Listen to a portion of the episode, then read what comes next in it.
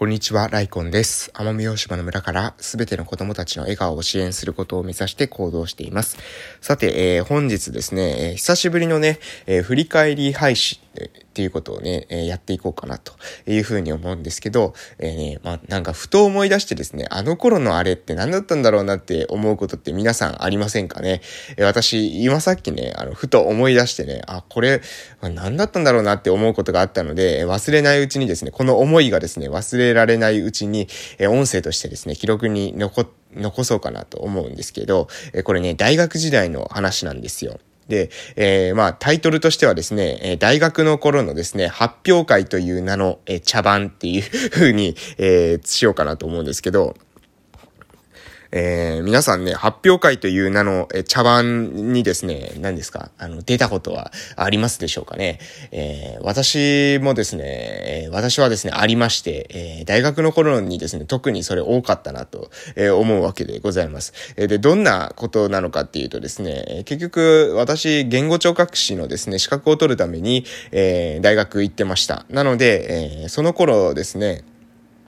えー、まあ、その、そうですね。あの、実習っていうのがあるんですよ。皆さんわかりますよね。実習。病院に行ったりとか、施設に行ったりとか、言語聴覚士のえ実際の仕事っていうのを、その職場で見ながら、でですね、そこでまたね、あの、指導教官的な人はですね、つくんですけれども、その人についてですね、まあ、言語聴覚士に対する現場力的なものをですね、学ぶっていう、えー、まあ、そういうシステムがあるんですよね。で、その実習があってね、あの、まあ、もう、私も実習、本当嫌だったっていうか、あの、なんていうんですかね、なんか実習の先生ってこう基本上から目線なんですよね。当たり前なのかもしれないですけどね。実習業界では当たり前なのかもしれないですけど、まあ私なんかね、その、まあそもそもその上から目線で来る人が基本苦手なんですよ。私と子供たちの関わり見てたらわかると思いますけど、結構フェアなんですよ。結構横の関係っていうか、あの、なんかね、その、な、なんていうのかな。まずこう上から行くって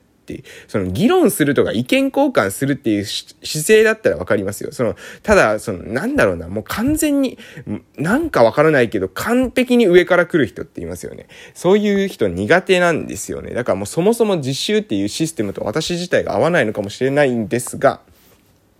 でもまあ実習っていうのはあると。で、まあ実習っていうのは行きましたよ。で、別に休むこともなくね、えー、ちゃんと皆勤賞的な感じでね、行きましたし、まあレポートもですね、言われた分出しました。このね、またこのレポートもまたクセ者なんですよね。自分の意見基本書いちゃいけないんですよ。えー、その、っていうのがね、これもね、あの、いやいや、そんなことないよって言われるかもしれませんけど、実際そうなんですよね。自分の意見を書くっていうよりも、どれだけですね、指導教官の、えー、意思を汲み取るかゲームみたいなところがあるんですよ。指導教官が言わせたいことを書くゲームみたいな、自分の考えよりも指導教官が言わせたいことを書いた方がですね点数が高くなるっていうゲームなんですよね。そういうゲームなんです。で、そういうゲームだと思って楽しめる人はいいんですけど、私もそういうゲーム嫌いなんですよね。その人の感情を読み取ってですね、それをわざわざですね自分がその文字起こしして書くとかね、なんか誰得の行動なんだろうって思って自分の意見をふんだんに盛り込んだですねレポートを出すんですけど、そうするとめちゃくちゃその、私調べて書くんですよ。で、いろんなこと調べて書くと専門用語が必然的に増えるんですよね。で、今、あの、わかるんですけど、あの、専門用、その何ですかね、えっと、言語聴覚士といえどですね、現場で、えー、働く外のことでですね、勉強している人っていうのはもうほんのいちわりなんですよ。あの、現場で働いていて、勉強されている方いますけど、でもね、多分いちわり、本当にいちわりだと思っていて、ほとんどの人っていうのはですね、現場で仕事してるだけで、その以外の時にはね、ほとんど勉強してないと思うんですよね。なので、専門用語をふんだんに盛り込んでしまうと、自分たちの時代の時に言われてなかった用語とかですね、少しその、何ですか、論文とか読まないと出てこないような用語とか概念っていうのは多分わかんないんですよ。で、わかんないとね、あの、自分がわかんないことは、あの、人間嫌い。これはですね、バイザーであろうと一緒なので、基本的にですね、嫌われるっていう末路になる。あるわけですね。なので、えー、要するにバイザーがわかる、えー、そのし、えー、指導教官がですねわかる、えー、知識の範囲で、で、指導教官が、えー、考えているような意見を書くと点数が高くなり、指導教官がわからない用語を使ったりですね、指導教官よりも高い専門性の内容を書いたり、自分の意見を書いたりすると点数が下がるというですね、地獄の、えー、もう何ですか、忖度ゲームっていうのがですね、実は、実は実習なんじゃないかなと思って、まずその実習自体も私は茶番だと思ってるんですけど、このね、実習の発表会がですね、さらに茶番なんですよね。あのね、もうね、なんだろうあれって思うんですけど、なんかね、なんか実習の発表会、実習で学んだこととかを発表するんですよ。で、まあいいんですよ、発表する分は。ね、そこでその、はあの、学びをね、まとめるとかそういった作業は別にいいと思いますよ。そのね、発表会が茶番なんですよ。まあ先生たちが質問したりするんですけど、あの、先生たちが質問する、その質問がなかったら先生たちが質問するんですよね。私たちの、あの大学の場合は。まあ今どうなのかわかりませんけど、私の時は少なくともそうだったんです。で、質問がないと先生たちが質問するっていうのを先輩から聞いてるから、あの、質問をですね、事前に仕込むっていうですね、もう謎の、本当にもう謎の行動がですね、みんなに見られるんですよ。で、えっとね、大学の講義とかですね、皆さん参加されたらわかるかと思いますけど、質問する人ってね、ほぼいないんですよね。ほぼいない。で、そのほぼいない質問する人が私だったりするわけなんですけれども、私以外で質問する人ってですね、えー、大学よねんかん通したところでですね、ごほんいない、ごほんのこの指に収まるんじゃないかなって、よんじゅうにんクラスだったんですけど、入学時よんじゅうにんクラスで、たい、えー、卒業時はにさんにん辞めたかなと思うんですけど、あのー、よんじゅうにんクラスですよ。でもよんじゅうにんクラスですけど、え授業中に質問する人って本当にごほんの指に収まるんですよね。で、その、で、授業中に質問できない人っていうのは、その授業が終わった後にですね、個別に聞きに行ったりとか、そういった方は多分いらっしゃると思うんですが、で、とはいえね、授業中にこう手を挙げる人ってね、ほぼいないんですよ。で、そのほぼいないのに、その実習のですね、その、何ですか、発表の時だけやたらみんな手を挙げるんですよね。で、これ、この茶番、この、もうなんかわかるじゃないですか。それ絶対仕込んでるじゃんっていう、もう桜じゃんっていう風に思う。しかもそのね、その質問がね、またね、このね、どうでもいいことを聞くんですよ。言っちゃ悪いけどね。なんか、な、なんていうのかな。その、なんだろう。な、なに、な、内容の、をもう一回リピートするみたいな質問を、が多いんですよね。なんだろう、この、な、なんだろう、何のための、本当に、何のための会なのかなと思って、もう本当に、その、なんだ、単位を取るためだけの、えー、に、そういった会を開いてですね、えー、時間をですね、その、無駄に使うっていう、なんかもう、本当に、ああいうの嫌なんですよね。なんていうかな、予定調和的っていうんですかね。もうね、ほんと無駄だなって思います。で、で、そうい、そうやったですね、あの、そうやってなんだろう、その茶番をですね、繰り広げて、えー、実習の時にね、えー、まあ、もう一個思い出しました。えー、もう一個ですね、もう一個茶番があったんですけど、それは、あの、えっとですね、卒業論文書くんですよね。大学って卒業研究するんですよ。で、その卒業研究のね、発表会の時もですね、なんか中盤、中間発表とかですね、最後の発表とかあるんですけど、その時もやたらみんな質問し始めるんですよね。もう茶番ですよね、完全に。思いません？だって、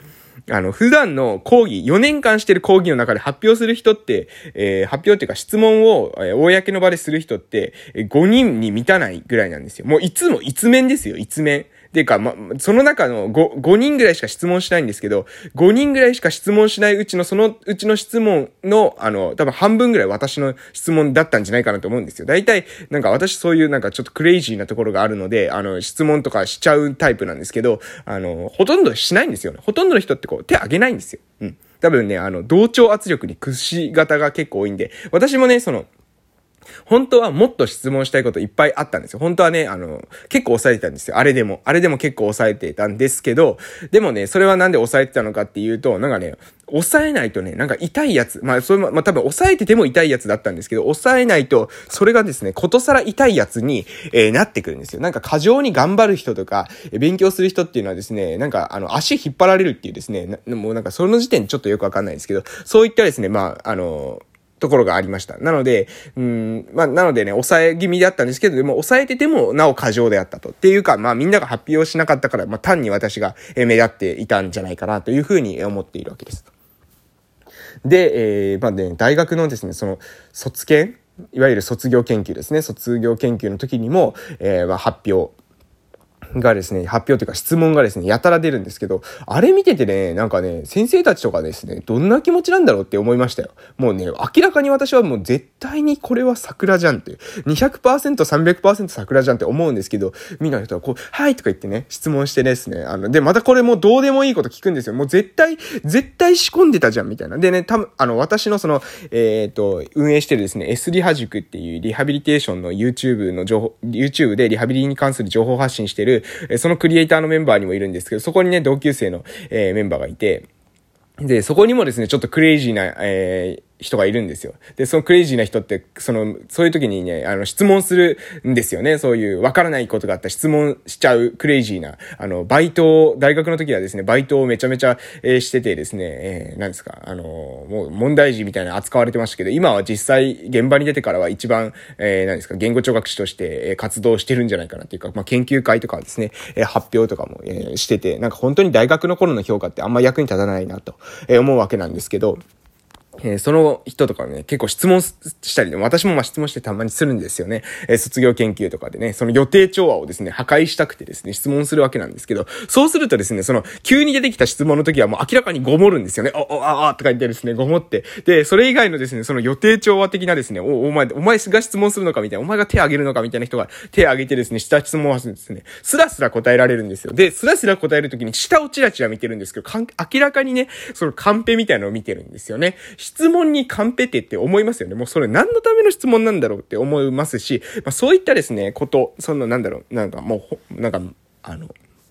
本当にですね、な、なんだろう、何をしてるんだろうっていうこと、えー、あります。世の中にですね、えー、茶番、ね、茶番劇がですね、ありますけれども、えー、そういったことを見たときにですね、皆さんはどう思われますでしょうかね。私はね、違和感を持ちますけど、皆さんはね、それが当たり前だと、えー、思うのかなというふうに、私はちょっとね、あの、なんかもうこの社会っておかしいなと、えー、その大学の時に、えー、見ていて、えー、非常に思ったわけです。で、えー、そういったですね、そういった茶番をした人たちがですね、今もなお言語聴覚士としてですね、えー仕事、仕事をしておりまして、私みたいな、えー、クレイジーな人間はですね、地域おこし協力隊としてですね、地域おこし活動とかですね、えー、YouTube を発信とかですね、しちゃってるわけです。えー、で、まあ多分その人たちがまたですね、次の実習生を見るんだなというふうに、えー、ふと思うとですね、えー、ね、茶番っていうのは終わらないんだろうなというふうに思っているわけなので、私の周りの人からですね、私は関わって、えー、していきたいなというふうに思います。ということで以上でございます。失礼しました。